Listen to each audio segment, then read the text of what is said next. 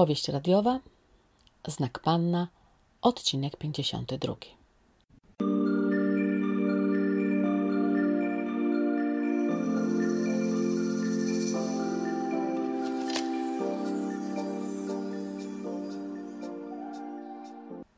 Robert wrócił po kilku dniach.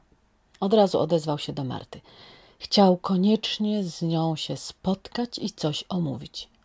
Nieco to Martę zaniepokoiło. W jego głosie był dziwny smutek. Może nie było już tej rozpaczy sprzed dwóch tygodni i rozedrgania, ale to, co słyszała, nie napawało ją optymizmem.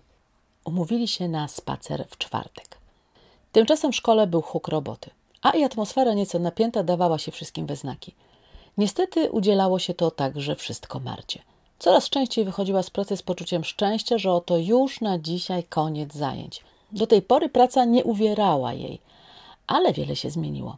Dyrektor chodził poddenerwowany, a Brigitte knuła swoje intrygi już otwarcie.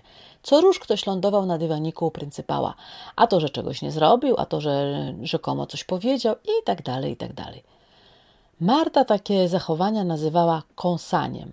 Nie ugryzę cię, bo nie mam powodów, ale pokąsam. Wtorek zapowiadał się dość spokojny do momentu, do którego Marta nie stwierdziła braku na lekcji trzech uczniów, którzy zawsze bywali. A teraz nagle wszystkich jednocześnie zabrakło. Na jej pytanie, gdzie są, klasa zgodnie stwierdziła, że u dyrektora. A ponieważ miała wychowawstwo w tej klasie, więc nieodzownym było zapytać, czy coś nabroili. I tu klasa jakoś bez przekonania powiedziała, że nie. Lekcja toczyła się spokojnie. Panowie pojawili się po 30 minutach. Weszli do klasy nie bardzo pewni siebie. O, dzień dobry panowie, jak miło widzieć. Dzień dobry, odpowiedział Damian. Reszta starała się jak najszybciej przemieścić do ławek. A gdzie to panowie byli? U dyrektora. Macie coś na sumieniu?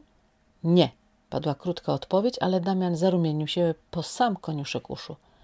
Marta postanowiła odpuścić to śledztwo i potem na spokojnie sprawdzić, co się tak naprawdę działo. Lekcja dobiegła końca. W czasie przerwy do biurka Marty podszedł Damian. Pani Psor, możemy pogadać? Tak, siadaj. Co się dzieje? My naprawdę byliśmy u Dyra i nic nie nabroiliśmy. Naprawdę. Usprawiedliwi nam pani tę nieobecność? Pan dyrektor przeważnie uprzedza, jak zabiera jakichś uczniów w czasie lekcji. Damian pobladł. Przełknął nerwowo ślinę, wbił wzrok w pulpit biurka. Pani Psor, nie mogę pani powiedzieć, po co byliśmy. Marta zmarszczyła brwi. Nie rozumiała tej tajemnicy. Damian widział jej niepokój. Pani Psor, no nic się nie stało. Byliśmy w sklepie. Dyrektor wysłał nas do sklepu. Do sklepu? W czasie lekcji? Błagam, niech pani nie mówi mu, że wie, bo on nam kazał milczeć. Damian, teraz to już mnie zaniepokoiłeś na całego. Jasny gwint, wiedziałem, że tak będzie. I jeszcze chłopaków w to wplątałem.